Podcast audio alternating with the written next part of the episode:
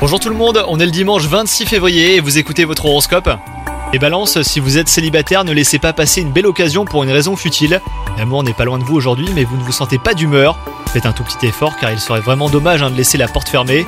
Quant à vous, si vous êtes en couple, attention à ne pas vous enfermer chacun dans vos soucis et n'allez pas vous mettre en tête que les vôtres ont moins d'importance. Ils sont seulement différents. Au travail aujourd'hui, euh, c'est pas la grande passion.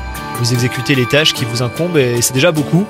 Attention à ce que cette baisse de motivation passagère ne soit pas trop visible, hein, les balances. Quant à votre santé, vous commencez euh, cette journée en pleine forme. En revanche, elle pourrait se terminer avec une sensation d'épuisement. C'est moins physique que psychique, mais prenez votre temps et ne gaspillez pas votre énergie. Courage à vous les balances